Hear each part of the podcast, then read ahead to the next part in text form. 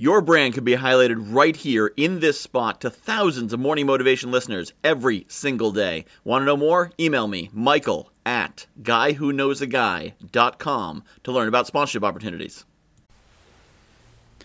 Good morning. You have a great deal of power.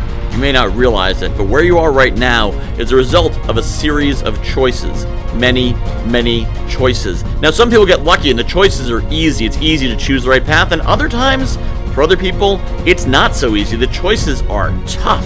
It's hard to pick the right one, it's hard to find the right one. But regardless, the choice is still yours. Even if the choice is between bad and worse, if you pick bad and not worse, you're going to be better off.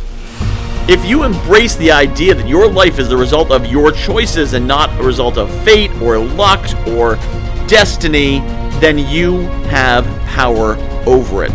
Too many people throw away that power. Too many people say, well, I didn't have a choice no matter what could I have done. It wasn't up to me. You know what? Maybe it wasn't up to you.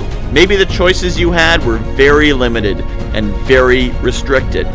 But if you give up your power, then the choices in the future will be even more restricted, or you won't even see when you do have options.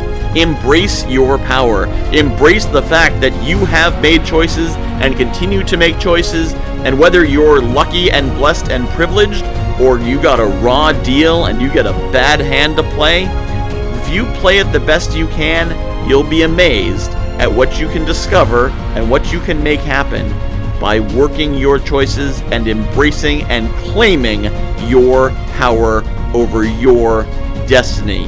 It's your destiny. Control your choices, grab that power, hold on to it, and make your life the one you want it to be. Make your choices, own your choices, and own your life.